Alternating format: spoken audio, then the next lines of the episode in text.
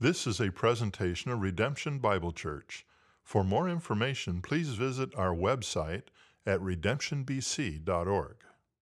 When you think about the shape of ice, uh, ice is formed by its environment and its surroundings as the water freezes.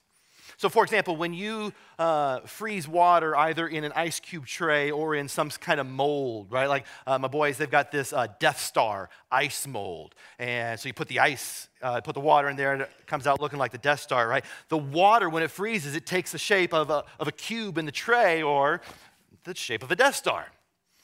And when you leave a water bottle in your car overnight in the middle of winter, um, that water freezes. It, it, takes the shape uh, of the bottle, it is formed into a cylinder. And side note, uh, because water expands when it freezes, it likely cracked that water bottle. And when it thaws, you have water all over your car the next day.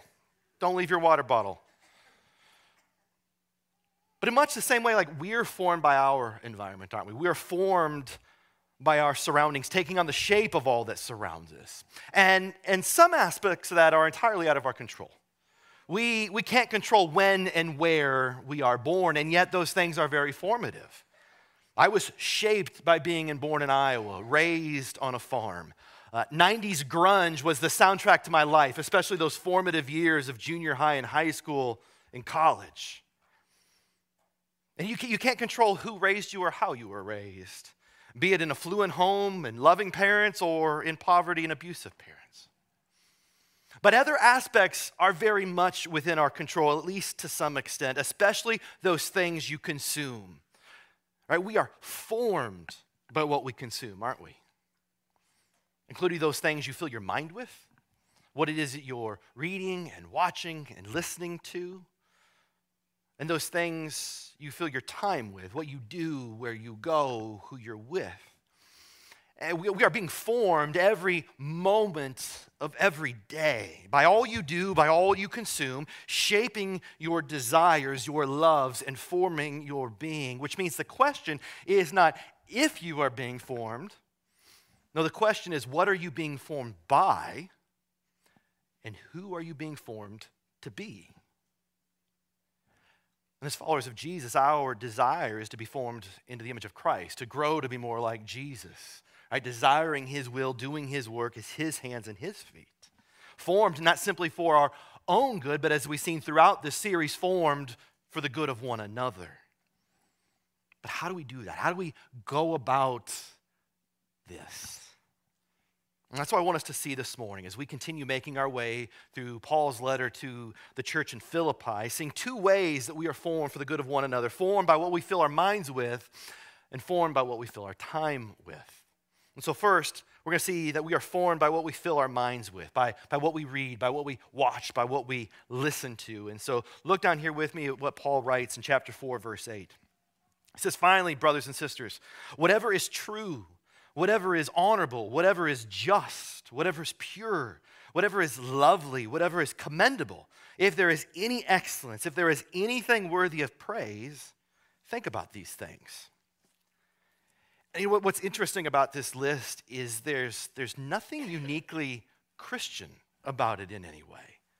Nothing uniquely Christian about this list of virtues. In fact, if we were able to go back a couple thousand years and we were sitting in, in Lydia's living room as Epaphroditus read us this letter, having returned uh, from visiting Paul in prison, we'd probably think this list sounds rather familiar because it sounds much like lists written by many of the great Greek Stoic philosophers. And yet, I think this list of virtues within the broader context of the letter of the whole indicates what Paul's doing here in that he's not teaching them what to think, but teaching them how to think. He's not teaching them what to think, he's teaching them how to think. And he's teaching them how to think with discernment. Praying, he says in the opening chapter, that they would abound, that they would grow in knowledge and discernment, thinking critically about all that they read, all that they have seen, all that they have heard, so that they may approve what is excellent in their world and in their surrounding culture rather than avoiding it altogether. Rejecting cultural philosophies in their entirety, rejecting other theories, rejecting cultural virtues in their entirety when they come from the world rather than the Word of God, which so many are prone to do, saying, well, but that's not found in Scripture. Electrical engineering is not found in Scripture, at least not in any part that I've read. And so, should I have avoided then my college education? Should, should I have avoided a 17 year career in Motorola and cellular networking? Like, like was that bad? Because that's not found in Scripture. Motorola's not in there. But you know, if you think about it, so much uh, of, of medicine and art and technology, it's, it's most definitely excellent, amen, um, but it's not in here. And, and so, should we avoid taking penicillin? Should we avoid gazing at a, at a beautiful Monet or Caravaggio painting in a museum? Should, should we avoid calling our mom on our cell phone? Like, I sure hope not. Um, because Paul's not calling for some sort of separatism here, withdrawing from the world and rejecting all that the world has to offer, but instead teaching us how to discern those aspects of our world that we can learn from and use for the good of one another rather than avoiding and discerning those elements of our culture that we can retain and adopt and incorporate into our lives rather than leaving behind. Augustine, he, he writes in an excerpt on his, in his book on Christian doctrine entitled, uh, Whatever Has Been Rightly Said by the Heathen, We Must Appropriate to Our Own Uses. Side note, I love a good subtitle where, like, you don't even need to read the rest of the article. Like, nope, that was good. I get it. I'm going to read it anyway because it's really good. Uh, Augustine writes Pagan learning is not entirely made up of false teachings and superstitions, which every one of us, when going out under the leadership of Christ from the fellowship of the heathen, ought to abhor and avoid. The Christian, therefore, can separate these truths from their unfortunate associations, take them away, and put them into proper use for proclaiming the gospel. Meaning, we could take something that may very well have had pagan roots, be it a, a date on the calendar, the winter solstice, uh, be it an, an, adornment in our home like a, like a wreath or a, a wedding custom like the, the, the tying of the minna. We can take those things and we can appropriately appropriate it and adopt it for our own use, giving it new meaning. He's not calling for a form of separatism, but he's also not calling for some form of fundamentalism here either, where everyone must look the same, think the same, sound the same, act the same, doing the same thing the same way. He's not calling for this one size fits all binary black and white way of living that transcends all time and all culture because I think we've all come to see life's not that simple, is it? No, instead, what we, I think, have come to see is that the Christian life is lived in the infinite shades of gray of our ever changing cultural context that we live within. I think we've come to see there's not always one right answer, and when there is, and there most certainly are times when there is, there's not always one right way to arrive at that answer or to apply the answer. Which is why I think what we see him doing is drawing boundaries for us to walk within rather than a thin line that we're meant to tightrope. Thinking about whatever is true rather than giving a limited list of what he himself personally views as true. But he's not only teaching us how to think with discernment about the, the quality of info that exists and if it's appropriate, he's, he's also helping us discern the sheer quantity of information that exists and, and is it helpful. Right, there are more books and articles than you could ever hope to read. I, I have a stack that I call, uh, I used to call it the stack of shame. It was a stack of books that sat on my floor. I wasn't willing to put it on my bookshelf. Uh, there were books that had been given to me that I'd purchased, that whatever. That I was like, I'm never going to read those ever. And so, yeah, they're in boxes now. Uh, I was done looking at my boxes, my stacks of shame. But there's more than we'll ever hope to read. There's more films and documentaries than you'll ever hope to watch. That first couple months of the pandemic, some people joke, oh, I watched Netflix. What did you watch? Oh, no, I watched all of Netflix. There's nothing left. Have you tried Hulu? There's always more left. There, there's more lectures and podcasts than you'd ever hope to listen to. Hey, have you, have you listened to this podcast? No, because I got 400 others that I'm trying to catch up on. And so we need to learn how to curate what we consume. We need to curate what we consume and use this finite time that we've been given to the best of our abilities.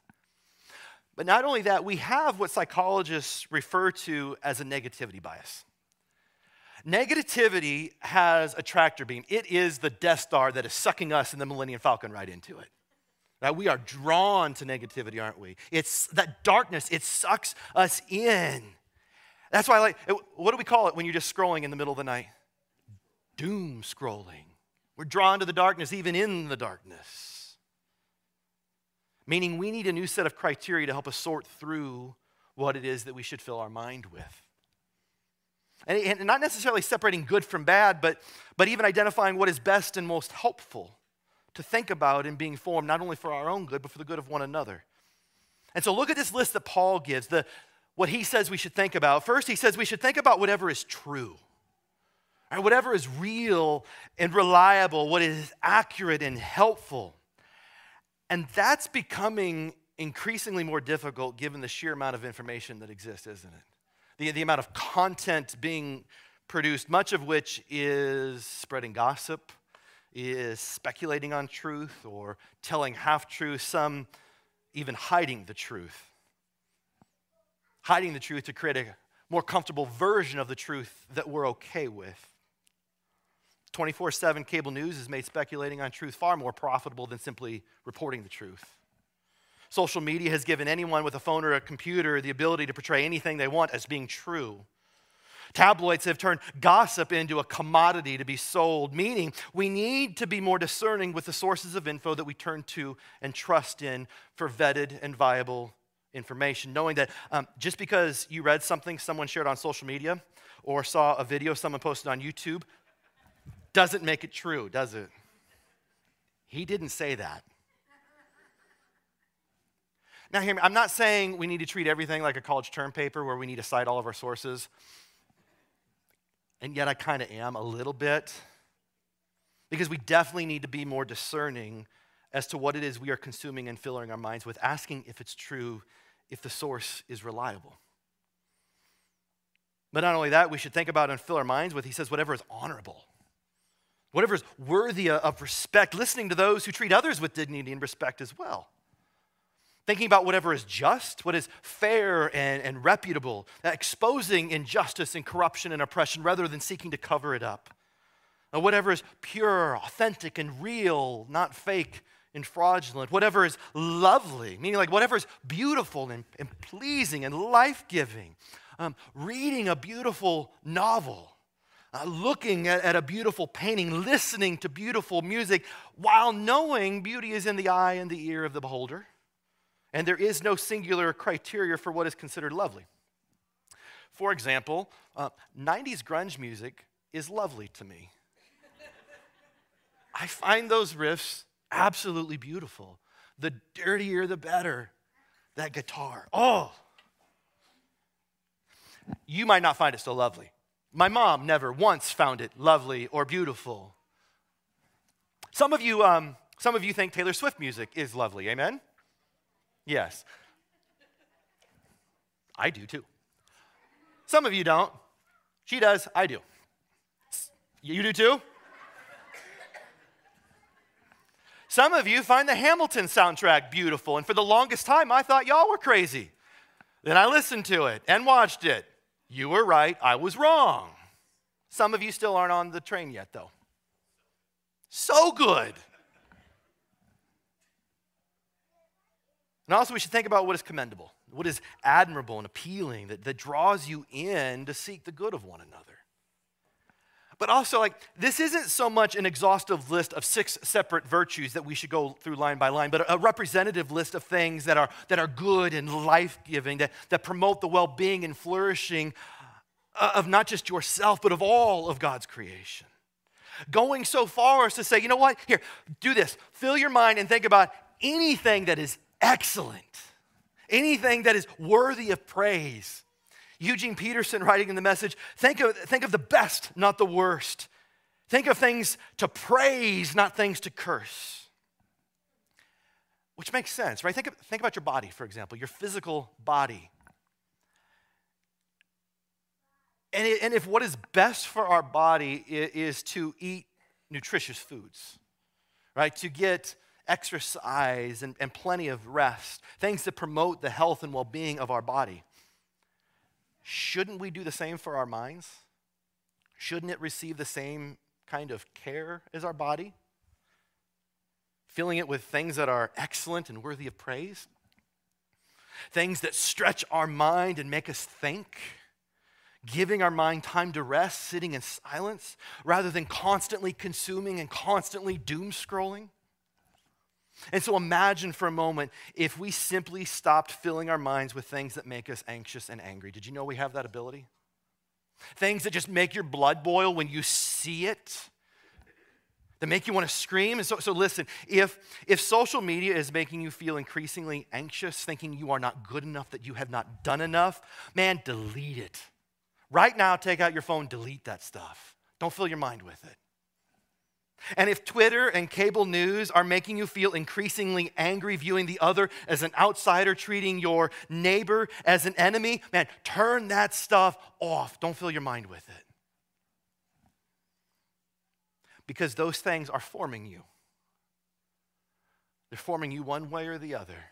We are always being formed. But there's another layer to this that I don't want us to miss. He's not just teaching us how to think with discernment in general, but a very specific way to discern. And I think what he's doing is he's connecting this back to chapter two. I think most all of this letter connects back to chapter two and, and to the Christ hymn. And remember, he, he begins the Christ hymn saying, To have this mind among yourself, this way of thinking, which is yours in Christ Jesus. Thinking with the mind of Christ, viewing these virtues in relation to Christ. Let's go back through this list. Because that means not just thinking about things that are true in general, right? One plus two equals. One of you thinks he's funny. One plus two equals three. That's okay. It was your math teacher when you grew up. It was. Is that like is that like second grade math, first grade math? I don't know. Don't just think about things that are true in general, but true in relation to Jesus, who declared himself to be the way, the truth, and the life, knowing that his, his words are true, that all he has promised will come to be, that he will, in fact, return, that he will right all that is wrong, restore all that is broken. His words are true, and his way is true. It leads to where he has promised, leading us to God the Father. And that means filling our minds and thinking about what is true, thinking about what is true about who God is and all God has done and all God has promised to do filling our minds with things that are true about who Jesus is, the eternal Word of God, who was in the beginning with God as God, and, about why He came taking on flesh and, and dwelling among us in His first advent to rescue and to redeem us by dying for us, and of what it means to faithfully follow His way in obedience to His words. But it also means thinking about what is true about you and who you are, your identity. Not who the world says you are, but who God says you are, knowing that you are His beloved, chosen child. What is true about your sense of belonging and the righteousness that we gain by being found in Christ, knowing that you are loved and accepted. And what is true about your sense of purpose, of loving God and loving others, Jesus says helping people know Jesus by pointing them to Jesus, continuing in and caring for creation, knowing the Spirit of God is at work within you. Filling our mind with that truth that we need to be reminded of over and over again. But not only that, we should think about and fill our minds with whatever is honorable, knowing that nothing can be honorable that dishonors God. Amen? Nothing can be honorable that dishonors those created in his image, which includes all of humanity. Thinking about things that are just, knowing that what God requires of us as his people is to do justice and love kindness as we walk humbly with God, who is himself just and who will execute his judgment upon Christ's return, his second advent. Thinking about things that are pure, knowing that we have been called to be holy and set apart and distinct, known by the world by our love because we worship a God who is holy and set apart and distinct and who is himself love. Filling our minds and thinking about whatever is lovely, seeing the beauty that exists in all of God's creation, even in spite of the presence of sin, and thinking about those things that are commendable, that are admirable, those things that resemble the character of Jesus. knowing that by filling our minds with the things of Jesus, truth and honor and justice and holiness and love and generosity, and, and by thinking of those things that are, that are excellent, drawing our attention to Jesus and worthy of praise, drawing our affection to Jesus, the more we will be formed into the image of Christ, the more we will grow to be like Jesus, the more that we will love like Jesus. But we're not only formed by what we fill our minds with, he also goes on to show that we're formed by what we fill our time with, by what we do, where we go, and who we're with. He says in verse 9, he says, What you have learned and received and heard and seen in me, practice these things, and the God of peace will be with you. He's connecting here to what he wrote in the previous chapter about the, the importance of having examples to look up to and, and follow after in our pursuit of Jesus. Paul himself being an example for them, having spent time with them some five to ten years ago when he began the church in Philippi there with Lydia in her home. And they learned from him, receiving his teachings on the word and the way of Jesus. They heard the way he spoke about God and to others. They saw the way that he lived, the way that he loved. And now they were to take all of this and they were to do something with it. They, they were to put it into, into practice and living it out. Because what good is what good is it to you? What good is it to anyone to learn something but not be changed by what you have learned?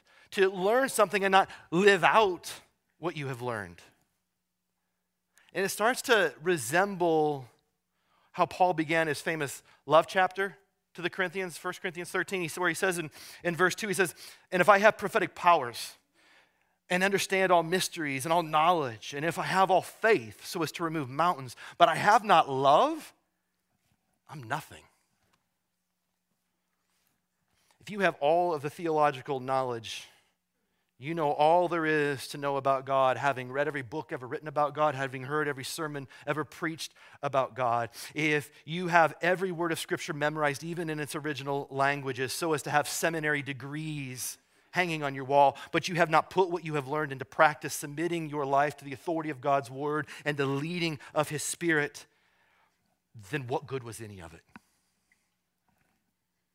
What good was it for you? What good was it for anyone. We need to put this into practice. We need to live it out. See, here's the thing in order to grow in something, uh, in order to uh, get better and more comfortable with something, um, be it a musician, right, playing an instrument, or an artist in, in drawing and painting, uh, an athlete shooting free throws, uh, in school, right? Your, your spelling list or your multiplication tables, learning a new language or, or whatever your vocation might be, whether it is uh, writing code or teaching a class or helping a client, whether it's uh, preaching a sermon or, or following Jesus, right? It takes time, doesn't it? More time than we want to admit. It takes repetition, doing things over and over and over again. It takes practice. Yes, Allen Iverson, I'm talking about practice. Malcolm Gladwell, he writes in his book Outliers that, that practice isn't the thing you do once you've become good. Practice is the thing you do that makes you good, makes you proficient at something. And he writes about how it takes, uh, his theory is it takes 10,000 hours of practicing something to become proficient at something. 10,000 hours doing it over and over and over again and again and again. And so I read that and I think, well, you know what? Some have said it takes about 200 sermons for a preacher to become proficient and to find their voice. And then uh, Tim Keller came along. He's like, yeah, no. It's more like 400. Oh, thanks, Tim. But I, I you, you, know I did the math and you know I had a spreadsheet. Um, if you look at about the average hour spent preparing and preaching a sermon, 400 of them, guess how many hours it is? It's about 10,000 hours. Go, Tim. Today, by the way, is number 334. So, in case you're wondering, yes, I have plenty of room to grow, at which point Jason gives an amen. Beat you to that one. Think about the disciples, though. Those 12 guys. They, they spent nearly every waking moment of every day with Jesus for three straight years. Over 15,000 waking hours. And yet, at the end, one of them betrayed him, one of them denied even knowing him, and two fought to see who would sit next to him. Point being, this is a lifelong journey spent in pursuit of Jesus that needs far more than 10,000 hours.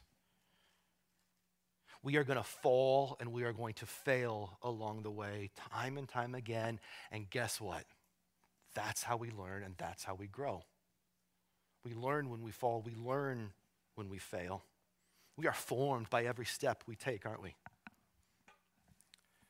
Tish Harrison Warren, she writes in her book Liturgy of the Ordinary, a book that we read as part of the way. She writes, Our hearts and our loves are shaped by what we do again and again and again.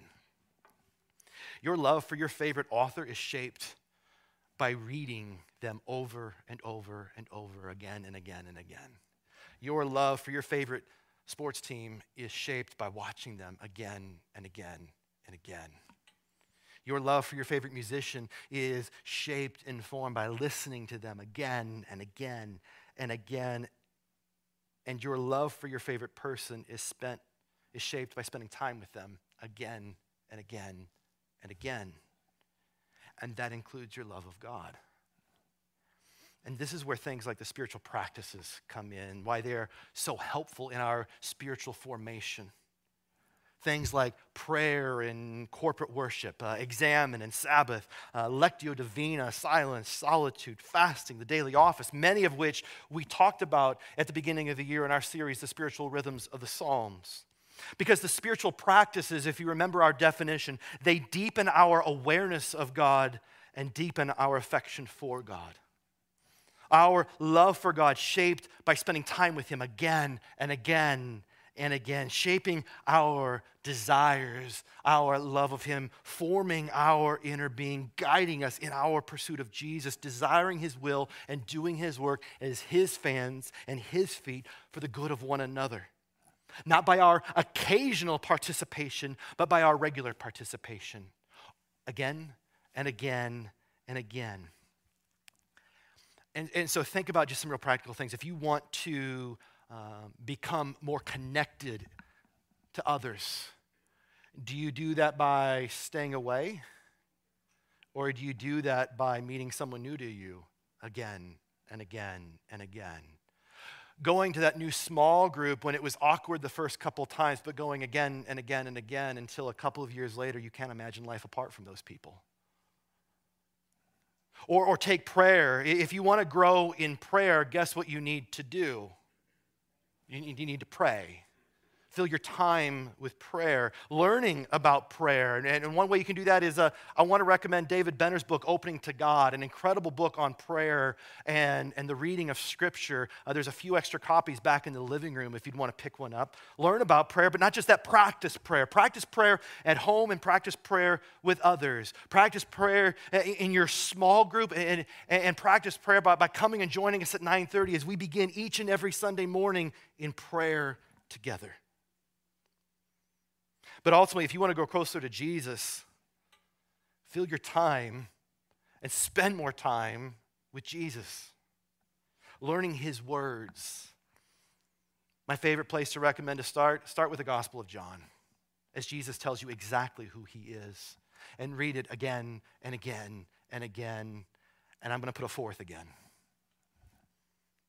Learning his words, living out his way together with others, be it your small group or joining the way, be it in the, the men's uh, breakfast that we had yesterday morning or a women's Bible study, but doing this with others, worshiping Him together with us each and every Sunday, or serving as, as His hands and His feet. And you have that opportunity to do that this Saturday at the pantry or by joining one of our Sunday morning missional teams. Knowing that by taking what you have learned and received here, what you have heard and seen in others here, and putting that into practice, Paul says, the God of peace, he will be with you.